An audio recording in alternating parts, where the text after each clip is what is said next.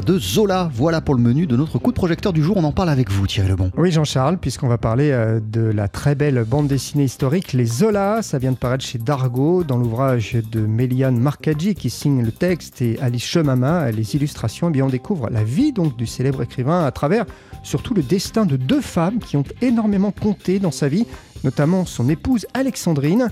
Elle a en fait inspiré son mari et donc joué un rôle primordial dans son œuvre. On écoute Alice Chemama. Ce qui m'a touché euh, en premier lieu, bah, c'est le personnage d'Alexandrine. Je pense que euh, c'est aussi ce que Méliane voulait en racontant cette histoire. C'est une personnalité euh, bah, méconnue parce qu'elle est derrière le, grand auteur et on découvre quand même une personnalité assez extraordinaire.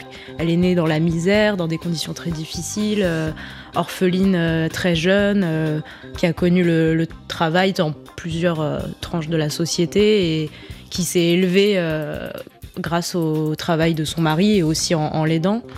On se dit qu'elle est quand même passée par des épreuves euh, vraiment très dures et de voir à la fin qu'elle s'en sort euh, dignement euh, et de voir qu'aussi un si grand auteur, très talentueux, malgré tout, il a quand même besoin d'être soutenu le texte euh, de cette BD Thierry est écrit par Méliane Marcaggi. Alors, Méliane Marcaggi, elle est aussi comédienne. Euh, elle a fait de la mise en scène pour le théâtre et puis elle écrit pour le cinéma des disciplines qui se retrouvent dans son travail sur les Zola. J'ai essayé de travailler comme euh, une scénariste, c'est-à-dire que j'ai essayé de m'approprier les personnages et d'imaginer, de les mettre en situation, de savoir pourquoi on en était arrivé là dans la psychologie des, personnages, comme des personnages de fiction en fait.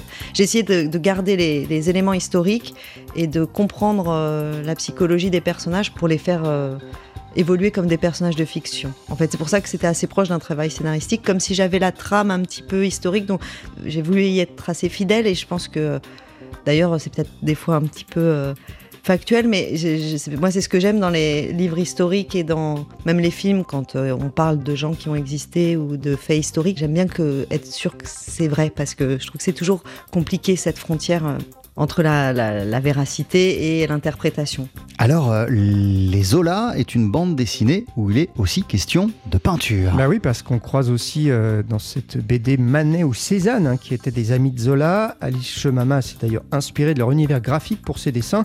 Et puis, elle a aussi utilisé les rares photos de cette époque qui existent. Bah, du coup, le fait de pas forcément avoir beaucoup de photos, ça, quelque part, ça laissait pas mal de liberté à l'interprétation, à euh, le travail des couleurs aussi parce que bah, les photos n'étaient pas en couleur et, euh, et les tableaux, enfin beaucoup de beaux tableaux célèbres qu'on a de cette époque, c'est de l'impressionnisme, du post-impressionnisme et du coup il y a un travail de couleur qui n'est pas euh, réaliste et, et du coup moi j'ai un peu mélangé tout ça avec un univers qui lui n'est pas forcément très coloré, très joyeux. L'univers de Zola c'est quand même assez sombre.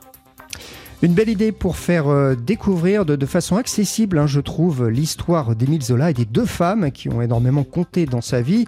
Les Zola, euh, texte euh, Méliane Markelji, dessin d'Alice Chemama, c'est paru chez Dargo. Merci beaucoup Thierry Lebon, vous me le prêtez pour le week-end? Mais Évidemment. Canon, merci beaucoup.